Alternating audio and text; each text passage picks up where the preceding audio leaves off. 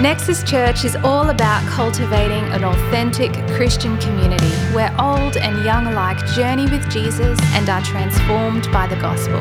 May we be challenged and inspired by the power of His Word. I want to welcome everybody joining us online. And I know with the world that we live in, uh, you can't be here probably in person for many different reasons, but glad you can join us. And welcome everybody here in the building. Do you know that you have made it through another year? You're here. What an achievement. I feel so excited that we're able to meet in person. I feel very blessed about that. And I trust that uh, you're going to be blessed even this evening. You're going to be blessed tomorrow as you celebrate Christmas. And if we've never met before, my name is Nathan Bean. And uh, my wife was up here a few moments ago in a beautiful dress. So cool. I love the puffy sleeves. That was cool. I'm glad you're glad I said that, aren't you, darling? Yeah, perfect. This is actually my fourth Christmas as senior pastor here, and uh, it's been a privilege leading this great church. And uh, oh, thank you. We are pretty amazed at what God has done right now in Sandgate. They are meeting in Sanford. They're meeting to a pretty full house as well and uh, we're amazed at what God is doing. But if you're our special guest, welcome to you. If you're brand new, your family or friends, we want to welcome you. We do actually meet all throughout the year, and you're always invited to come to any one of our church services. Tonight I'm going to read from Matthew chapter 2. If you have a Bible, you can open it, but if not, it's on the screen, or just trust me that it's, that it's on there because uh, you can always trust a man who tucks his shirt in. Matthew chapter 2. After Jesus was born in Bethlehem in Judea during the time of King Herod, Magi from the east, or Maggie, Maggie noodles, uh, from the east came to Jerusalem and asked, Where is the one who has been born King of the Jews? We saw his star when it rose and have come to worship him. When King Herod heard this, he was disturbed, and all Jerusalem with him. And when we had called together all the people, all the chief priests and teachers of the law, he asked them where the Messiah was to be born. In Bethlehem in Judea, they replied, for this is what the prophet had written. And then Herod called the Magi secretly and found out from the exact time the star had appeared. He sent them to Bethlehem and said, Go and search carefully for the child. As soon as you find him, report to me, so that I too may go and worship him. We all know the truth that he wasn't going to worship. After they had heard the king, they went on their way. And the star they had seen when it rose went ahead of them until it stopped over the place where the child was. And when they saw the star, they were overjoyed. On coming to the house, they saw the child with his mother Mary, and they bowed down and worshipped him. Then they opened their treasures and presented him with gifts of gold, frankincense, and myrrh. Having been warned in a dream not to go back to Herod, they returned to the country through a different route. Every time it comes to Christmas, we all do something. One way or another, you hang up things that are bright and shiny. Every person in this place. It could be small, it could be massive. Perhaps someone has hung off the roof, uh, like some dad in this building. You've taken your life into your own hands just to hang those little icicles off the roof. Every year we do this. This year, my effort has been poor. I put five star pickets in the ground that are solar powered. Normally it's a lot better, a bit hectic this year. But there is something we have in our house. We actually have two Christmas trees because we love it so much. One in the front room, one in the back room. One tree is the tree of life, the other the tree of knowledge of good and evil. It's a constant test for our children to see which one they go to. But both of them have lights on them. And lights are the dominant theme of Christmas. You notice this. We turn lights on, we make things shiny. And why is that? Because everything about Christmas is the light of the world. Jesus coming into the world. And that is the point of Christmas. In fact, if we were to read John's account of Christmas, John chapter 1, he doesn't bother with any of the birth details. He kind of treats it as here's what it actually means. The light is coming into the world, and the darkness has not overcome it. The true life that gives light to all men was coming into the world. Time and again, John is saying, John chapter 1, the light is coming into the world. I thought about this. I have never seen a child, a, a children's Christmas production based out of John chapter 1. I reckon it would be an awesome, low budget production. You'd have children pile onto the stage. One kid would be John the Baptist, give him a big beard. He points at a light, the light turns on, they all walk off the stage, done. Christmas over. Very cute. John is telling us something that in Jesus, the light is lighting up the world and the darkness has not overcome it. I can tell you now more than ever we need to realize Jesus is still the light of the world and darkness has not overcome it. And this light theme runs throughout everything we read in Scripture. In fact, even in the account I just read in Matthew chapter 2, light isn't specifically mentioned, but time and again you see things light and bright and shiny. Angels appear in Luke's account, shiny, glorious, scaring everybody. In this account we just read, we see the Magi following this bright and shiny star. And what weaves through the opening narrative of the gospel accounts is the fact that light has come into the world. And how will you and I respond to it? In fact, we read in this passage that I just read in chapter 2 a story, I would say, of three different kings. One, it's obvious, King Herod. The next, perhaps, is a group of kings. One of the Christmas carols we really don't give a lot of airtime to is We Three Kings of Orient Far. Do you know the next line? Bearing gifts. Amen. Well done. Bearing gifts, we travel so far. We don't sing that one very often because historically it's inaccurate. And here's why. We think it was three kings, but it's only because there was three gifts given we assume there are three kings. I've got to tell you, tomorrow Beck is getting three gifts just from me. All right, not from three other people. In fact, I just found out this afternoon that even our dog has given her a special gift as well an outfit from some shop. It can't be true, he's got poor taste. And on the note, it says, Sorry for being annoying from Sunny. It's a Christmas miracle. Very likely there were many wise men in this crew. In fact, we assume that they were kings because only people with royalty and money could travel that distance and give the gifts that they have given. We have King Herod, we have the kings somewhat coming from the east, and we have King Jesus. And every one of these characters in Matthew's account, they show us something different about how we respond to light coming into the world. I want to talk about those three things. The first thing is this King Herod illustrates for us that light, in fact, exposes our hearts. When light happens in our lives, it exposes our hearts. It says that King Herod, when he heard the news, he was disturbed about it, and all of Jerusalem with him. The truth of the matter is, every Christmas time, we are filled with warm feelings. And I love that, trust me.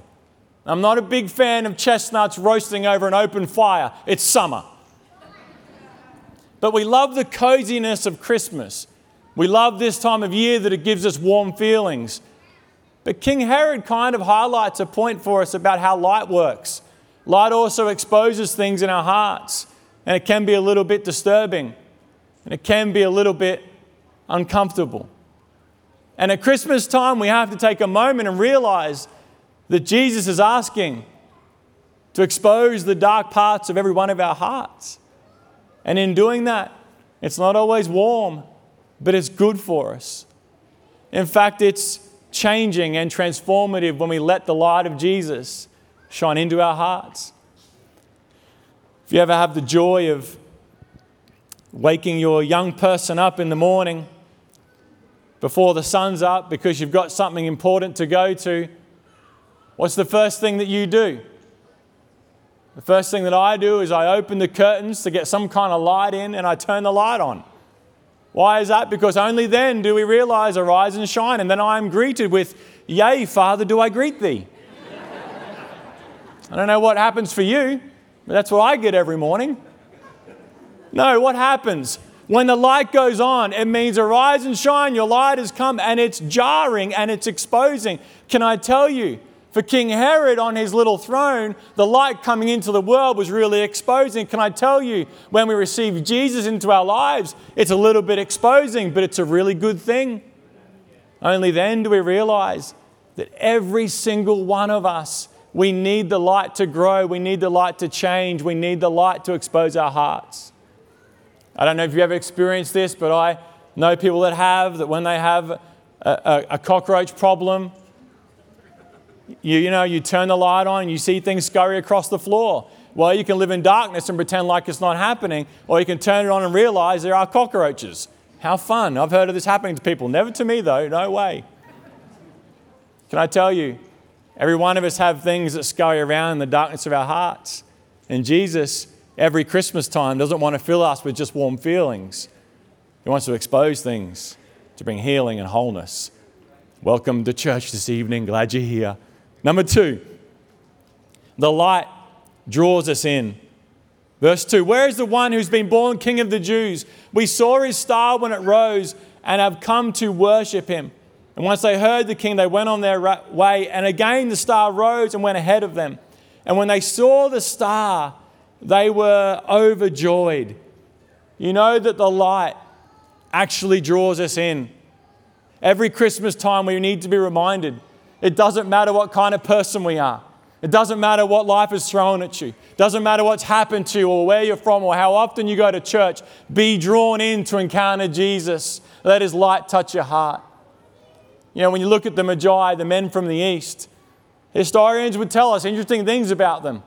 They were, in fact, astrologers, wise men, and magicians, and yet they were the ones, the seekers, who were drawn in to encounter and worship Jesus.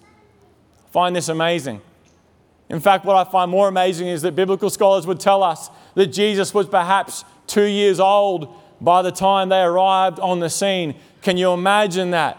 Going down and falling on your knees and worshiping a two year old? That's a strange scene. But I can tell you right now, they were drawn to the light. They were drawn to seek what their souls were longing for. And can I tell you this Christmas, what you need most is not another toy or a thing. Kids, maybe you do need more toys. You don't need another thing to run after. What you need is to be drawn to the light. When you're drawn to the light, you encounter the love of Jesus, things change in your heart. You know, some years ago, I was at a friend's house, sort of this time of year. He had one of those whiz bang bug zappers that he bought from Bunnings. It was a really good bug zapper, though, because it killed the mosquitoes humanely. It had a bottom area which filled with water, and so the mosquitoes would be drawn in there and they would be gently drowned. Which I, I don't know about you, but I've always felt that's how we should treat mosquitoes. it's funny because I was at his house and we turned on this bug zapper and you know, we thought this is going to work brilliantly, but it didn't work. We were still getting eaten alive. I said, What's wrong with your whiz bang bug zappers? Aren't we meant to be drowning these guys? And as it turns out, the instructions say this that the only way the bug zapper works is if you eliminate all competing lights. The fact of the matter is, is that mosquitoes were drawn to every other light. Can I tell you, in our hearts, it's easy to be drawn to so many other things. It's so easy to run after competing lights. And I know you know this, and I know in our hearts we know this, but we still do it and we can't break it. But this Christmas season, would you take a moment and perhaps identify some of the competing lights? Would you turn them down? Would you eliminate them so that you could be drawn to the light of the world? Because when you do that, your heart and your life will change. And the last thing we see in this passage that the light does, the light brings life. In verse 4 of John 1, in him was life, and that life was the light of all mankind. The true light that gives light to everyone was coming into the world. What you notice about light is this is that when you turn a light on, you never stop and stare at the light. In fact, if you did so, it would likely hurt your eyes and it'd be a little bit weird. But here's what happens when you turn a light on, by it, everything else is lit up. By it, everything else begins to make sense. And we live our lives stumbling in the darkness until we realize that in Him we have the light of the world and all of life begins to make sense. Isaiah picks this up, prophetically declaring through the passage of time of what Jesus would do. In Isaiah 60, darkness covers the earth and thick darkness is over the people, but the Lord rises upon you and the glory appears over you. Isaiah 9, the people walking in darkness have seen a great light, and those living in the land of deep darkness, a light has dawned. You see, time and time and time again throughout the opening accounts of the Gospels, they have one point, and that one point is this the light is dawning, the light is rising. You might be in deep darkness, you might be in thick darkness, but the light cannot be stopped. My heart for us this Christmas is that we take a moment and be reminded that the light of the world is coming into the world. And He has life for you. And He has light for you. And it's so important we receive that because I know about you, but life is becoming increasingly dark. Isaiah knows this, saying deep darkness or thick darkness. I don't know the difference between deep darkness and thick darkness. All I know is it's pretty dark. The fact of the matter is, Jesus is the light of the world. And by knowing Him as the light of the world, life begins to make sense. Our prayer this year, and team, you can come and join me. Our prayer this year is not just that you'd be filled with warm feelings. Jesus is not just the light that we come and gather around once a year and we warm ourselves by. Would you let the light of the world expose the darkness in our hearts? We all have it, we all experience it. And some of us, it is a deep darkness. Some of us, it is a thick darkness. Can I tell you, He wants to bring His light to you tonight? Or maybe even you've always been inquiring about Jesus. Would you be drawn close to Him tonight? Maybe you've always written yourself off. Maybe you've always thought church is for a certain kind of person or someone who's got their life right. No, every one of us are just like the Magi, trying to make sense of life but seeking after the light of the world. Would you be drawn to Him this Christmas? And lastly, would you realize that only in His light do we actually have life itself? We look for life in all kinds of things. And what John would tell us time and again only in Him is life in the light of the world. And with that, I'm going to invite the team to lead us in a song, I guess, of reflection that somewhat tells the story of King Jesus, tells the story of the light coming into the world. Would you keep your heart open as perhaps you take a moment and ask yourself, do I need to step towards Jesus and let Him expose the things in my heart, even if it's uncomfortable? Would you take a moment and let yourself be drawn closer to Him? Would you take a moment and ask yourself, where is my light and life really coming from? Is it coming from belongings, possessions, family? Or is my life source actually coming from Jesus? Because I can tell you, He has it in abundance for us tonight. We hope this message encouraged or perhaps even challenged you in your Christian faith. Our pastors meet regularly with people to pray and support them, and we extend this invitation to you. Please let us know if we can contact you to offer support. Simply call the office or visit nexuschurch.com.au.